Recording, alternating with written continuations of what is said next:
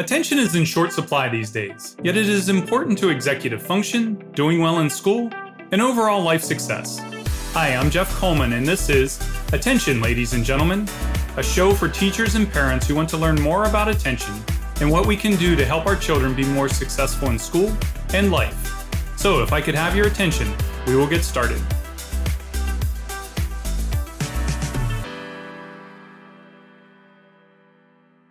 Hey, before we get started today, I wanted to tell you about a fun way to train attention skills from our show's sponsor, BrainLeap.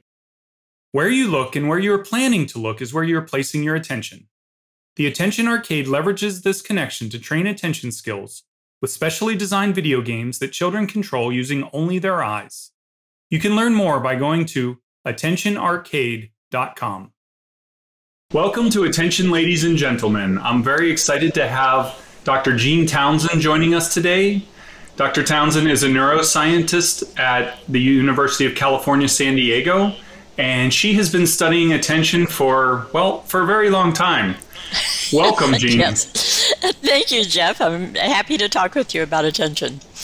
So, um, if you could tell our audience a little bit about how you got into research and how you, you know, what attracted you about attention and why you thought it was very interesting. So I, um, I've been, I have, as you said, I've been doing this research for a very long time, uh, 30 plus years. Um, I um, got my degree, uh, my doctorate is actually in clinical psychology uh, with a specialization in neuropsychology.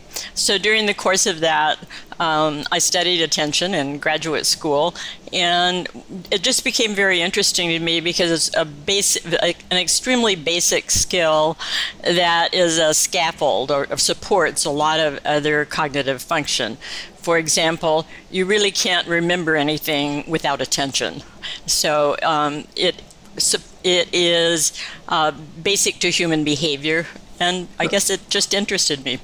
So that that's really interesting. Why is attention important to remembering things? So, um, if you ever, have ever tried, for example, to remember a phone number, uh, there are different tricks to doing it. You have to repeat it, but you absolutely can't do it unless you're paying attention to those numbers. Uh, okay. And that's true of almost anything else. Now, there are some different kinds of memory that are uh, uh subconscious, there's memory priming and that sort of thing, that are um, require only low level attention and processing, but basically anything you're going to remember, you have to pay attention to. It's a big problem in school for children, for example.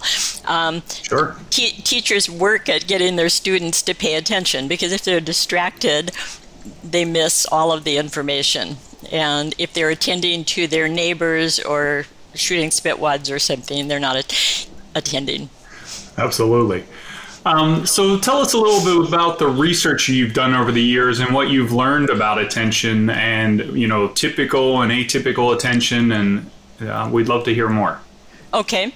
So, um, most of my research has been with autism spectrum disorder, um, although I have studied other developmental disorders, including developmental uh, language disorders, and um, uh, a little bit about ADHD, but mostly ADHD in association with autism.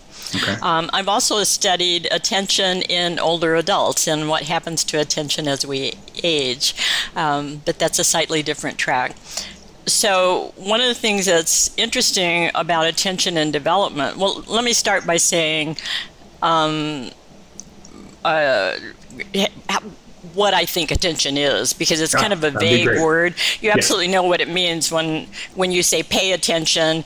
You mean for whoever you're talking to to look at something or listen to something that's going to happen. Right. Uh, teachers do that often in class. Um, so you kind of know what that is, but basically, it's it's that all the time you're bombarded with a huge amount of sensory information, lots of sights, lots of sounds, touch, smell, taste. Um, there, you can't possibly process all of it to the same degree.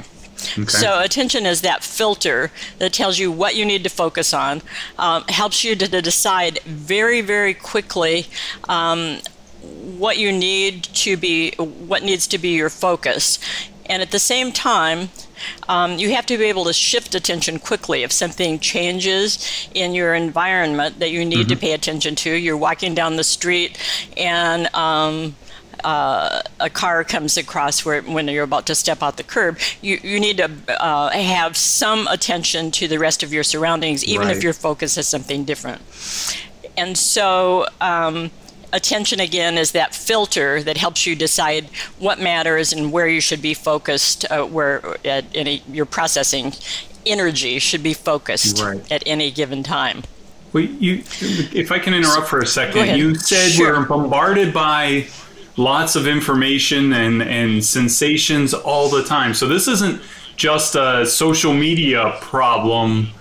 This is no. something that humans have had to deal with for a long time. You're talking in the outside of the computers and everything we, we deal with that.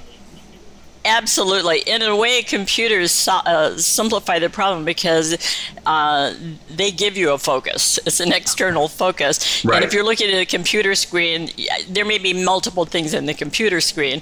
But right now, distracting sounds for me are shut out because of those these headphones, mm-hmm. right? And um, I am looking at this screen, and although I'm aware of other surroundings around me, there's a lot of other visual stimulation in my right. environment and in yours right now, but I'm focused on you. On the other hand, if there was a bright flash or if something happened in my environment to really uh, change the sensory mm-hmm. stimulation, um, it would capture my attention. And then I would shift very, very quickly. And that's hugely important. Now, in a social situation, um, particularly if you're in a group of people or if you're in a classroom, um, there's a lot of both auditory and visual stimulation, particularly. And you have to be able, if you're talking with a group of people, you have to be able to shift attention very quickly from one person to another. I might be talking to you and looking at you, and another person says something, and I immediately shift my attention, and usually my eyes and turn my head to that person. Right. This all happens, that attentional shift happens so fast. It happens in milliseconds. Um, it is. Um, uh, some of it is just automatic. Uh, things right. capture your attention, and some of it's some of it's on purpose. I intend to shift my attention to this. So um, that has always been necessary, and that um, that problem right. has always been with us. Um, okay. So um, now developmental what happens now when attention is wor- working properly which is what i just described then you're able to focus on the most important thing eh, in your in current environment and you're also right. able to change quickly. So you have control of that process so that you f- function well. Um, there are things that uh, disturb that uh, process and some of those are developmental things. So, uh, um, certain diseases, for example, affect attention, and um, it's a huge problem. So, exam- for example, after a stroke, uh, certain kinds of stroke, some people are unable to pay attention to one side of space. Right. Okay. Some kind of posterior spro- strokes. Uh, in developmental disorders, attention is is very commonly affected, and um, we think to some degree we may know how that starts in autism. Uh, we know a little bit about it in ADHD, for example. Children either just simply are inattentive, they don't pay attention to what's going on around them very well, or they are um, hyperactive and distractible. I mean, there are different varieties of ADHD. The studies I've done in autism have. Um, identified a number of specific problems that are common in autism. In autism spectrum disorder, um, symptoms vary widely, and the features that go with this disorder, as all parents and teachers who work with kids on the spectrum know. Um, every child is an individual and the features are slightly different okay but some attentional problems are common um, one of these is a difficulty shifting attention about. So they're slow uh, to shift attention about. Um, some a substantial number of children on the autism spectrum also have ADHD features, and again, those can be um, include hyperactivity, inattentiveness or distractibility. Okay. So those are really um, common problems, and they very much affect the way children behave. Now, if you th- think about what I've been saying about attention, if you have problems with attention early in development, so one of the first things that's noticeable in a child who's going to be diagnosed with autism is they might um, not move their attention around at all. They kind of get stuck, hung okay. on some something, and so when that happens, it's very hard to get them to move their attention. This is obviously a a huge developmental problem because um, the way children learn about their environment is to move their attention around. So okay. let's just take a small example learning language, for example parents often the way you build a child's vocabulary is you point at something that's a dog and the uh-huh. child uh-huh. sees this dog running across the uh, lawn and learns to identify that as an object that has this name associated with it dog. Right. Um, that's a ball. If the ball is moving and a child is not um, able to shift attention from whatever he or she was focused on previously, yeah, if, if they aren't able to follow that gesture and see that animal before it's run away, then it's going to take them a long time to learn what a dog is. And so that really affects the development of language. Okay. Um, also affects social skills because, as I described, um, social things move very fast. People change right. expressions fast on their face. You learn to identify those expressions with what they're saying and the tone of their voice. So, very young children know when mom or dad are mad, right? Yeah. or if they're stern and want you to do something, or if they're happy and smiling if you don't shift your attention very quickly, you miss part or all of a change in expression, and you don't associate the the tone of the voice with the expression. And so, things that should be integrated and go together to help you understand social behavior um, right. are missing, or they take a long time to learn because you just okay. have uh, need to be in position to see those changes uh, social environment in a group, say a group of children, moves very fast. Kids don't stay still. They're running around, they're moving, they're laughing. All th- sorts of things are going on. And if you can't change your attention quickly, uh, to keep up with what's going on in the group. Uh, that affects your social behavior. That also affects the way other children treat you, and it even affects the way your parents treat you. So if um, I'm a child who has difficulty moving my attention very quickly, and you smile at me, and I miss the smile, so I don't return the smile. I'm not rewarding you for smiling at me. Okay. I don't smile back. You're not. It's, it's a vicious cycle. So right. okay. they miss they miss a lot of things. Now, eventually, I think most kids on the spectrum do do catch up with a lot of that. But those early experiences are huge, and um, they are uh, difficult to overcome. So that's it. And is there, I mean, as part of your research, do we understand why attention problems start to surface? What's behind it? So there, there actually are some interesting models. One, one of the more interesting one is uh, developed by um, a researcher named Joe Piven, and the Piven model takes you all the way from genetics to behavior. And let me vastly oversimplify this and not do it justice, but we don't have time. Um, so it starts with we know a lot about genetic um, differences in autism and how they might lead to some of the features in autism. Okay. So there's a genetic basis for um, a really early in early childhood overgrowth of some parts of the brain, particularly in the frontal cortex, the front part of the brain. That growth happens earlier than there. There are um, windows of brain development, and those windows and the timing are actually very important because what happens as your brain in a in a baby develops is um, uh, they develop kind of on a schedule, and that drives brain connections that are made, say from visual centers in the brain to frontal cortex where you're going to use that visual information. Okay. Okay. Or you're going to use it to direct gaze. Some of those major connections are the connection are the pathways that support attention or that drive attention. And those are long pathways in the brain all the way from the back of the head and visual cortex to the front um, auditory cortex to the front of the brain um, that drive behavior. And of course there's a lot of other uh, subcortical support too. So anyway when that timing is off, so if there's this mm-hmm. early overgrowth, and you can only see that in very, very young babies that are going to um, later receive the diagnosis of autism, then those connections don't form when they should. And so you have some differences in the connectivity from the front of the brain to the back of the brain. Um, that, and those connections are what drive attention. And okay. so again, the good news about that is um, the brain is really plastic.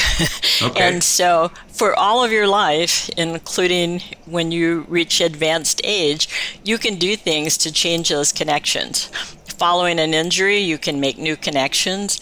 Um, so, it's one of the reasons that different kinds of training and therapy really work in autism mm. spectrum disorder. And you can train attention. And if you do that, you're making new connections in their brain or you're reinforcing weak connections that were right. there but weren't quite strong enough. And so you actually can change things physically, structurally. It takes a long time. Anyway, that overgrowth again leads to faulty connection, long distance connections, and causes um, people who have that problem to process a little bit differently. So they might um, process more local visual information more locally, which in some ways is a strength because they're great at detail. Okay. so they see a lot of visual detail that you might not see or that I might not see.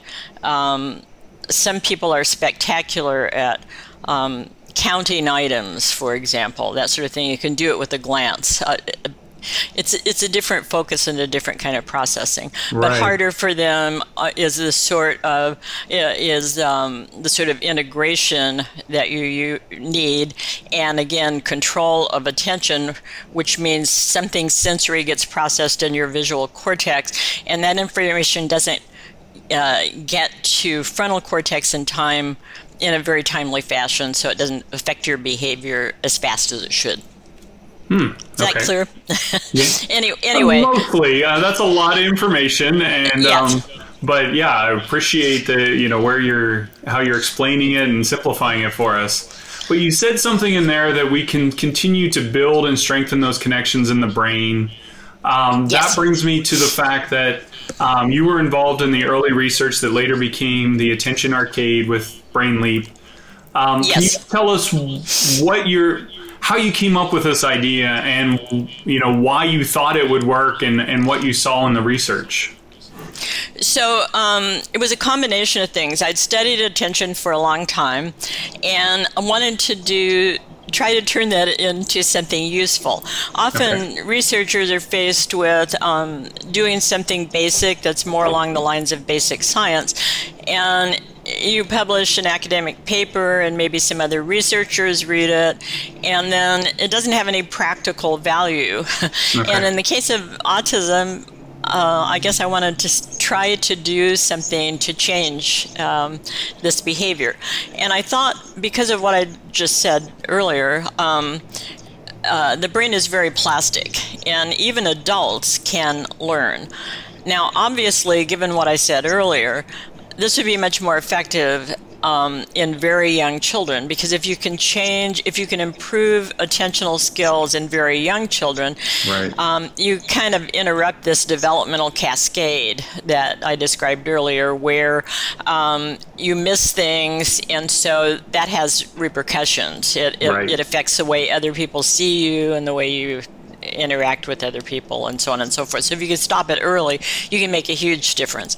But I also believe you can make a difference at any time. Okay. I mean, people do uh, major rehabilitation after a brain injury, and mm-hmm. eventually they can form new connections. Um, you can it's it, it's somewhat like uh, training muscles, right? I mean, if if you uh, exercise and train mm-hmm. your muscles, they work a lot better than they did if you don't do that.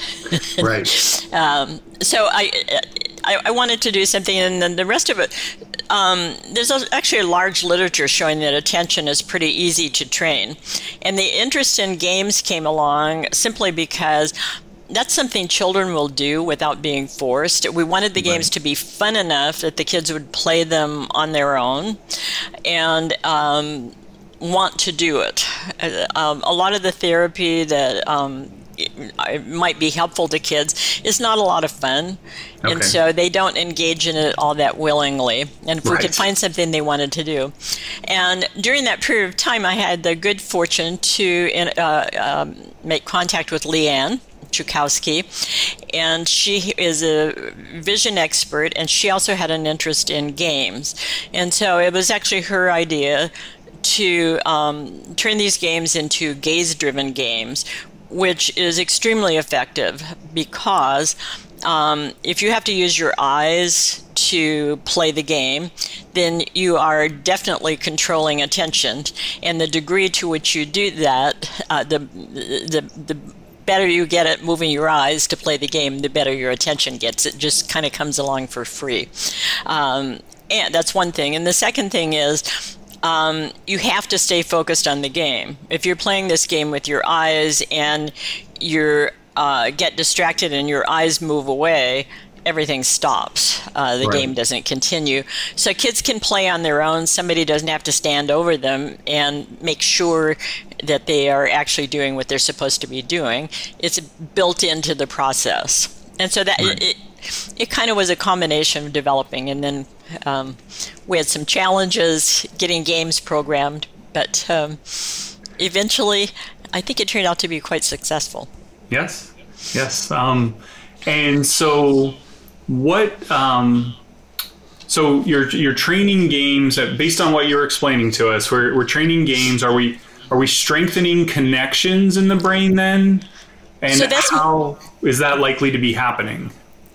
So that's my notion. Um, everything is about brain function. I mean, everything you do re- requires brain cells communicating with other brain cells. So you okay. get these networks of brain cells that help you pick up a glass, okay, or throw a ball, or walk across the room, or read a book. And okay. that's all about brain communication. Um, and those connections can be strengthened or built by using them. And so the connection, those attentional connections that allow you to play the games, for example, the training game, move your eyes and your attention quickly from one thing to the next, um, are using those those attention related communication pathways in the brain. Mm-hmm. And when they do that, they get stronger. The more you use them, again, it's like training a muscle. The more you use it, the stronger that connection gets. Um, connections that aren't used at all die, and the cells associated with them die. And hmm. that's actually a normal developmental process, by the way, okay. is um, as children get older and their brains get more efficient, um, a lot of the uh, early connections and cells that they aren't using anymore fade away. And then um, they build longer and longer and more efficient brain communication. Um, hmm. Very so, interesting. Uh, that's my model of what's happening. Um, okay. It's very hard to test, and it probably takes a long time. So um, I see this, for example, we started doing some of this training in older adults. Their attentional problems are a little bit different. Um, they're very much more distractible, okay. but um, brains again are still plastic and uh, in order to maintain some cognitive fitness and maybe reduce chances of dementia as people get older and our population is getting older um, you can um, develop some things that allow you to continually exercise your brain. that's the way I think about it. So it's okay. like brain exercise, and those things are very popular right now. Yeah, um, I, have heard. Um, well, Jane, thank you so much for your time. This has been very informative, and um, you know, I think our listeners uh, could learn a lot from uh, this discussion, and hopefully they have. Is there any last parting thoughts you have for um, parents or educators as they're dealing with, um, you know, children who might have attention challenges? I don't think so, ex- except that the one of the things that all all educators know I'm, uh, if they work with children who have developmental uh, differences, uh, is that um, it takes some patience and it takes time, and it takes a lot of individual attention. So each child, as I said earlier, is really a little bit different. And if you can find the key to getting that child to engage in the material, then you'll be much more successful. Of course, that right. is dependent upon teachers having time. And the same is true for parents. I think most parents learn that on their own by feeling their way. They find the best way um, to motivate their own child and right. uh, help them. Okay. Well, thank you so much for joining us. Thank you, Jeff. Thanks for giving me your attention for another show. We hope you learned something that you can apply right away. If you enjoyed the show, please rate us wherever you listen to your podcasts so that other people can more easily find the podcast. And remember to subscribe so you don't miss an episode.